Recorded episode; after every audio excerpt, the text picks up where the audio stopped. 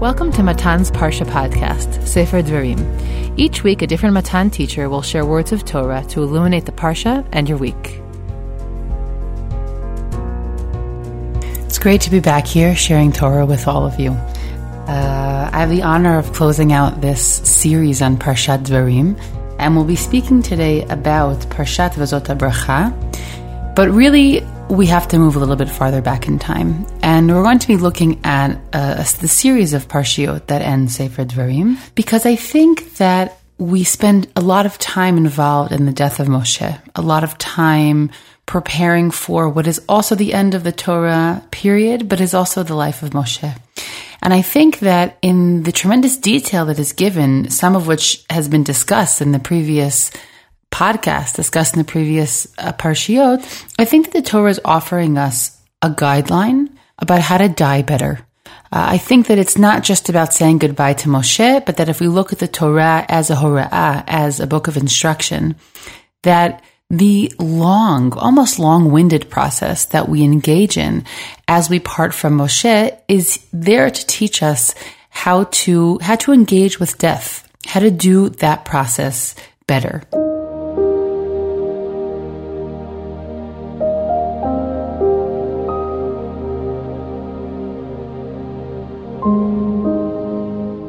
Want to take us back in time. I want to go back to Perak Lamed Aleph, which is in Parshat Vayelech, and to remember that the beginning of Moshe beginning to part with Am Yisrael begins with God's command for him to bring Yehoshua. While Yehoshua has already been appointed in the previous Perak and Sefer Dvarim, here we have sort of the official, official handing over of the baton. Here we have Moshe really parting with his job in front of Yehoshua, not just the appointment of Yehoshua, but actually handing Yehoshua the reins. And that we see in Pasuk Yudalid in Perak Lamed Aleph. Vayomer Adonai el Moshe, hen קרבו ימיך למות. קרא אל יהושע, והתייצבו בו על מועד, ואצוונו, וילך משה ויהושע, והתייצבו בו על מועד. Okay, and here we have Hashem commanding Moshe to bring Yehoshua, and they go in front of the Ohel Moed, and they have this process, and really this process is more about God giving Moshe a speech along with Yehoshua about the difficult days that are ahead. But I want to really, without going deeper into the psukim, to zoom out for a moment at this concept. One of the biggest gifts that a leader can give to his or her followers, um, to his or her community, is the clear, very clear appointment of a successor. We know so many Hasidic sects and groups and different political parties. And there's so much history surrounding the lack of appointment of a successor. And whenever I read the number of passages in which Yoshua is appointed, it always makes my heart so happy because it's one of the most basic lessons of leadership. When you're a leader, learn how to delegate. And when you're done leading, when your time has come to a close, make sure that you find someone who can take your place and who can bring the institution or bring this group of people into their next era. And so the first tip I think that Torah essentially gives us is appoint your successor. Make sure you know who is going to take over the reins for you. Make sure you have had some hand in bringing the people forward, even though you yourself will not be doing that, and that it's correct that you not continue. Uh, I think that it is one of the biggest gifts, and whenever I do see people doing this publicly, it always makes me so happy because I think that's one of the most basic instructions that the Torah gives us in Sefer Dvarim.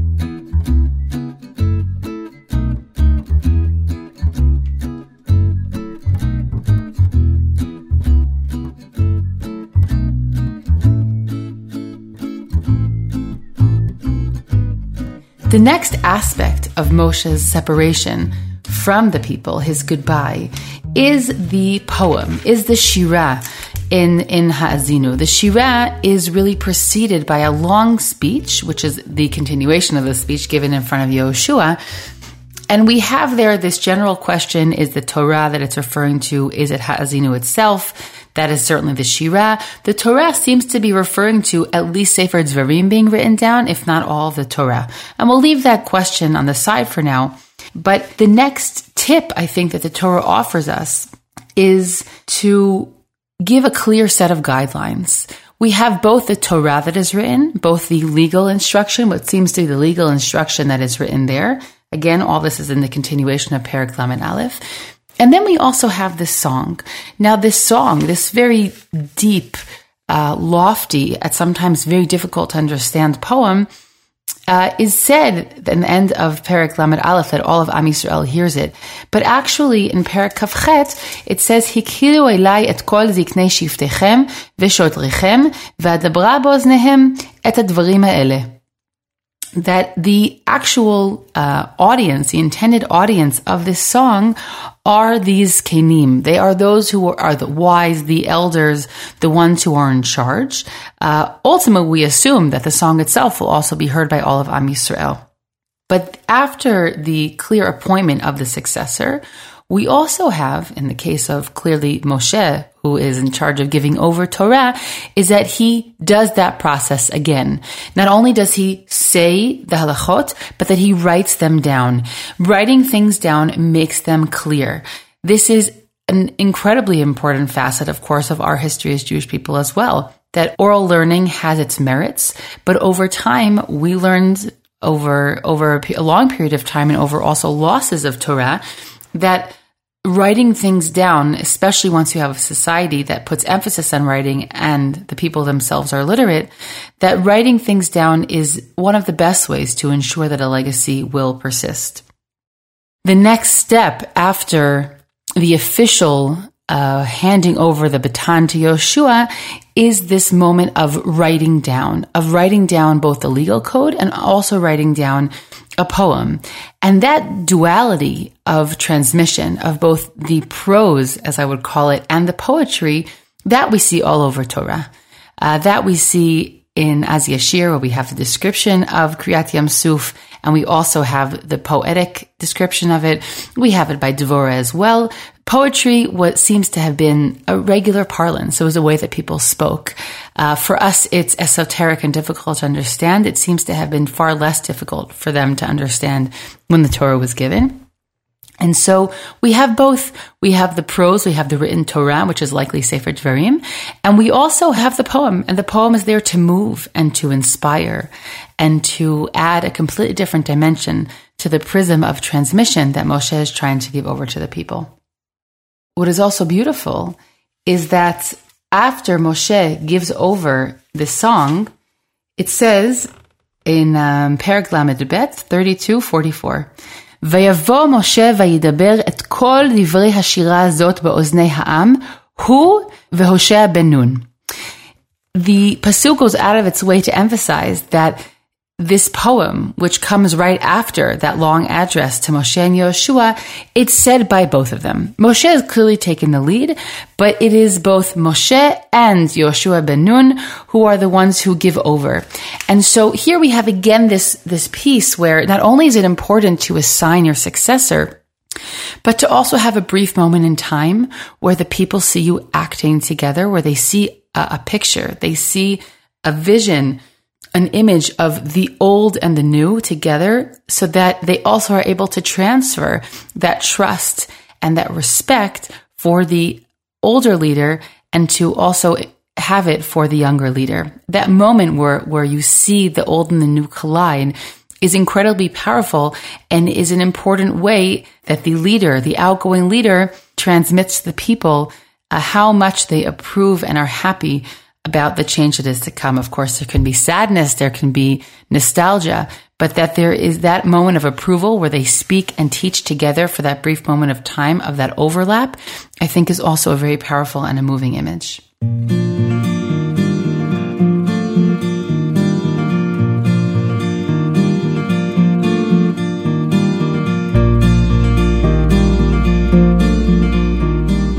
After Shirat Ha'azinu, and those psukim where Moshe and Yoshua were told that they present together, we have a description of Moshe's death. Uh, and that is the end of Parshat Ha'azinu. Psukim memchet through nun bet, okay, four, four psukim. we have all the details of how Moshe is about to die. But he doesn't actually die now. And so it's not actually his death, but it's it's a dress rehearsal for his death. Okay, it's it's a death rehearsal, if you will. Uh, we have there the outline of how it will happen, but Moshe is not actually ready for for that to happen just yet. And then we enter into Vizot Bracha, and that is our parsha for this week. At this point, Moshe is getting personal. He is not meeting with Yehoshua. He is not fulfilling God's commandments to him, but he now speaks from his heart, or so it seems, because God doesn't command him to say anything that we have in Parshat Vazot Bracha. And at this time, we have the brachot that Moshe gives to all of his children, or almost all of his children. Um, that he seems to feel compelled to say before he dies. Of course, we have to remember that this section is parallel to the brachot that Yaakov gives his children in the end of Sefer Breshit. Perhaps Moshe takes this command from Yaakov.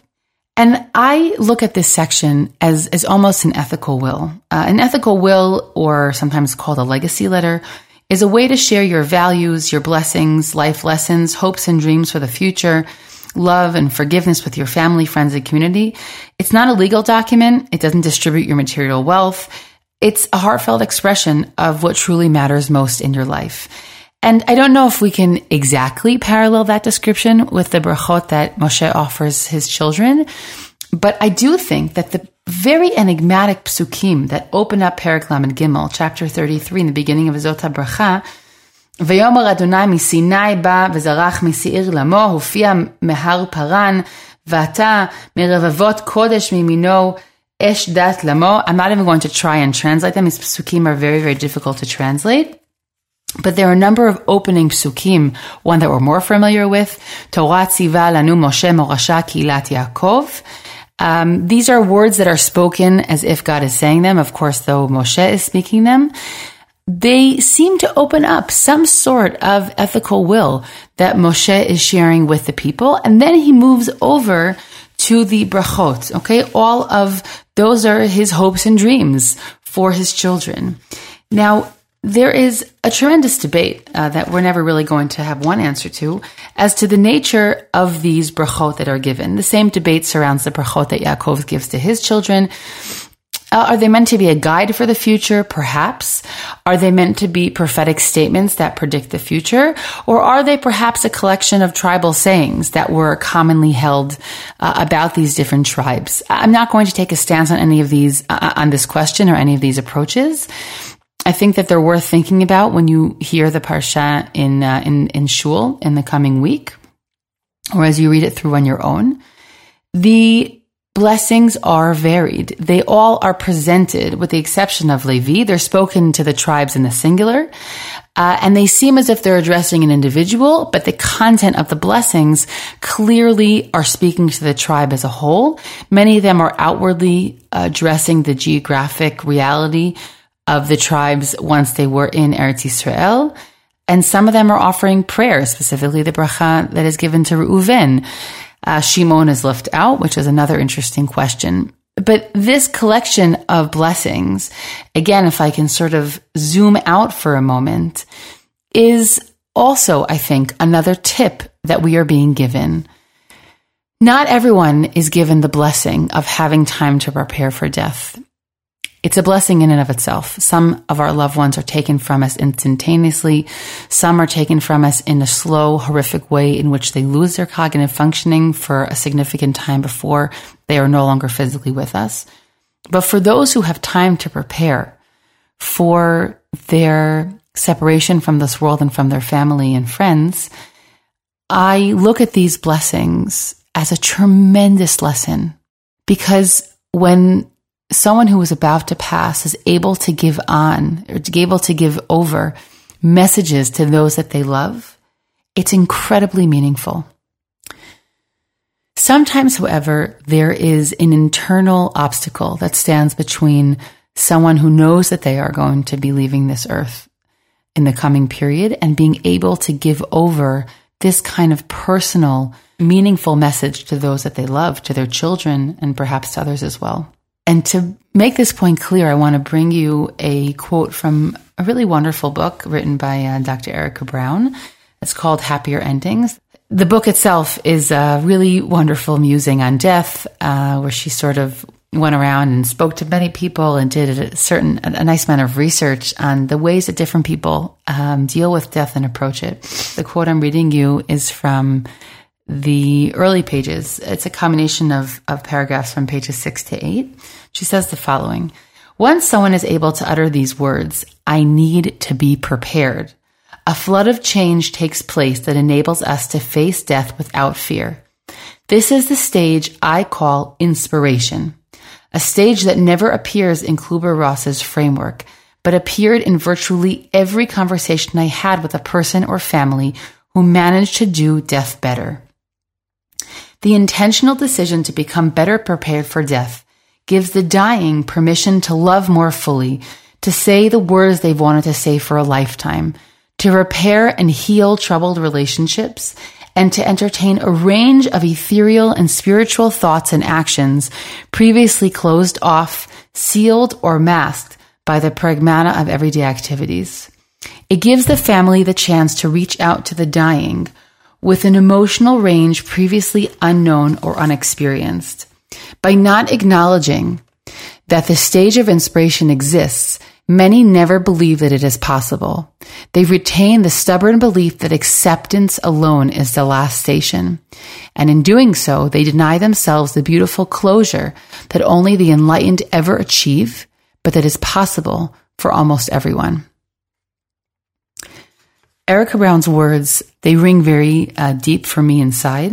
Um, the personal details are, are not particularly relevant at this moment, but I I look at this passage at Moshe's blessings to his sons as this kind of moment where he knows he's going to die. He even knows how it's going to look because God has done a death rehearsal with him a few psukim before. But Moshe says, no, I'm not ready to do that yet because I, I have come to terms with the fact that I will be passing, whether or not it happened as a punishment or for some other reason. And Moshe comes and addresses almost uh, all of his children. And this is also a gift when a parent or a loved one is able to do that, perhaps in writing, perhaps in speech, however it is that they're able to express themselves, they're able to share a thought, a, a parting message with those that they love. And so I think that this is a grand tip that the Torah also gives us as well. Moshe doesn't just go up and die alone. Moshe first gathers all of those that are important to him, and Yaakov's precedent is paramount here. Uh, it's paramount. We don't have that with everyone in the Torah, um, but I think that Moshe taking that cue is in the end here, or in the grand finale of the Torah, gives us another poignant, phenomenal, and crucial tip for how to part from this world. Uh, if I haven't made it clear enough, I think that this kind of parting ultimately is a gift, an even bigger gift for those who receive that blessing. It's important for he or she that is leaving this world, but it is even more important for those who will be living and continuing in this world for many years to come.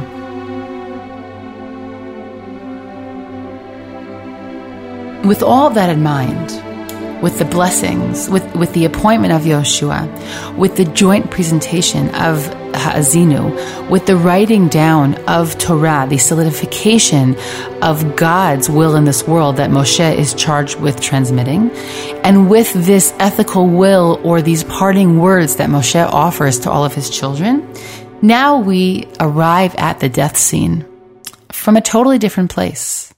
When we internalize all of those parts that came before this, Moshe's death scene, it's almost like a symphony. We've been waiting for it. We knew it was coming. He's ready, the people are ready, and what I want to emphasize today is that we as the readers, we are ready for Moshe to die.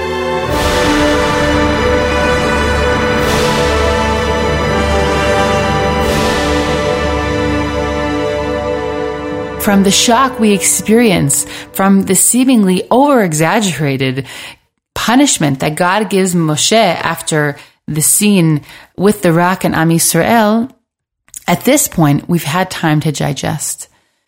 All death seems unfair. All of it seems too early.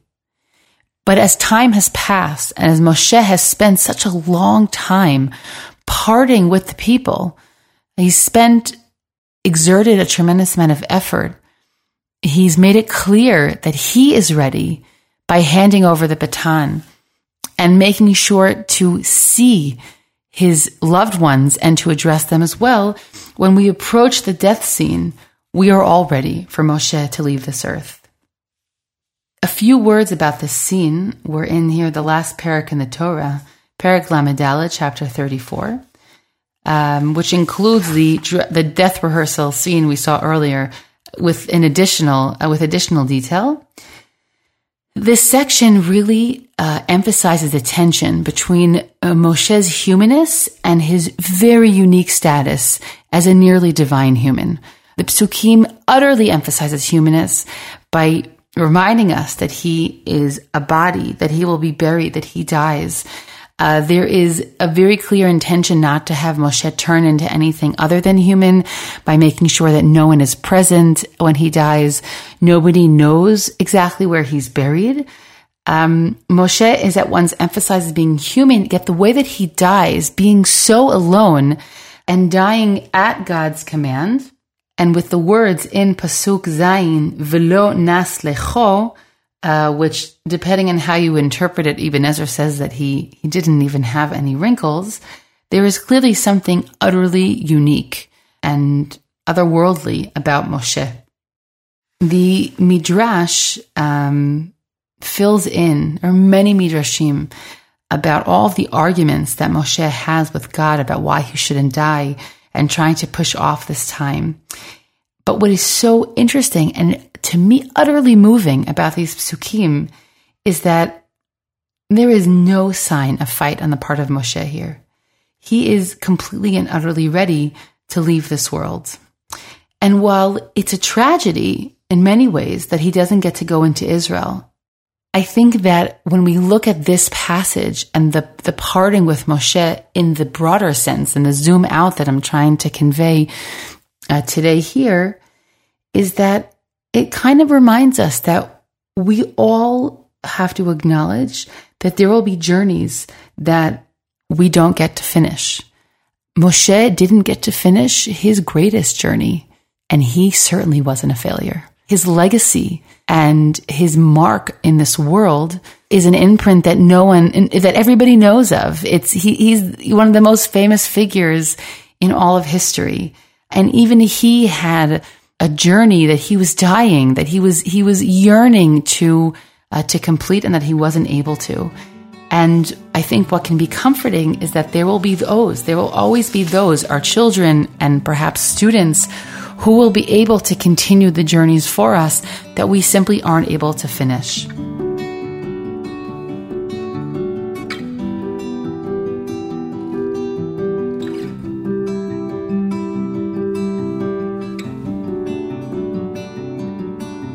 As a last note, I also want us to, to notice that the last few psukim in the Torah emphasize Moshe as the one who does God's ultimate bidding in this world. I'll just read the last three psukim of the Torah. ולא קם נביא עוד בישראל כמשה אשר ידעו אדוני פנים אל פנים. This is Moshe's epitaph. This is what is written on his tombstone. The Torah doesn't end only with praising God. It will in a moment. But the Torah ends with the highest accolade that you can ever give a human. In the last two psukim, לכל האותות והמופתים אשר שלחו אדוני לעשות בארץ מצרים לפרעה ולכל עבדיו ולכל ארצו ולכל היד החזקה ולכל המורה והגדול אשר עשה משה לעיני כל ישראל. Now the psukim are emphasize God's a mighty hand and the miracles that God performed for us on our exodus from Egypt. But the emphasis isn't actually on God. The emphasis is on Moshe's ability to execute that in this world. And I think that this too is a beautiful ending to the Torah because while the Torah is so much about God's role in this world and about God's role in history and God's role as our leader, ultimately the message of those last three psukim, I think, that one can take is that the Torah is meant to be in the hands of humans. Uh, it is meant to be given to humans. It is our, our mission in the world is to reflect and to execute godliness in the world, right? For Moshe, it was actually carrying out God's will. Uh, for the regular, for the regular man, our mission is slightly less, uh, slightly less grandiose. But ultimately, our goal in this world is to carry out or to reflect godliness in everything that we do. And so to summarize what I've shared with you in these last few minutes, I think that the Torah is giving us when it really elaborates. I mean, Moshe's death is a long process. It's a long process. It's longer than anyone else. Yaakov's is also fairly long. Um, but Moshe really, he really takes the cake here. Uh, and with good reason. Moshe is our iconic leader. But I think that in each of the stages of Moshe's death, we take with us, we have the potential, if we will, take with us a number of incredibly meaningful tips about how to do death better, about how to leave this world in a way that will enable us to have closure and will enable those around us, those who love us and who will miss us, to also have closure as well. I want to uh, end this Parsha series with uh, a few reminders. First of all, I want to remind everyone about the Elul program coming up, uh, beginning on August 29th through September 2nd. Rosh Hashanah is very early this year. Uh, and also to remind you that the academic year begins on Sunday, October 10th after, after Sukkot. You can register for all of your classes online or via the office. And I also just want to end off and remind you that we will be coming back with more one-on-one series. I will Bezrat Hashem be back with a number of really meaningful and exciting series for this year. Um, that will be focusing on on a variety of issues, uh, theological issues. We'll be having a series with Tanya White Bezrat Hashem, uh, and also discussing um, religious, spiritual education um, for our children. So, we're going to be having uh, a number of series on a wide array of topics, and I encourage you to tune in. Uh, it'll be a pleasure to meet you there, and I'm wishing all of you a Shabbat Shalom. Thanks for listening. You can stream and download all Matan podcast episodes on Spotify, iTunes, and Matan's website. Feel free to share feedback with us as you listen. You can write us at podcast at matan.org.il. That's podcast at matan.org.il. Lastly, please do Matan Podcast and Women's Torah Learning a small favor by sharing this podcast with family and friends so that we can reach new audiences. Shabbat Shalom.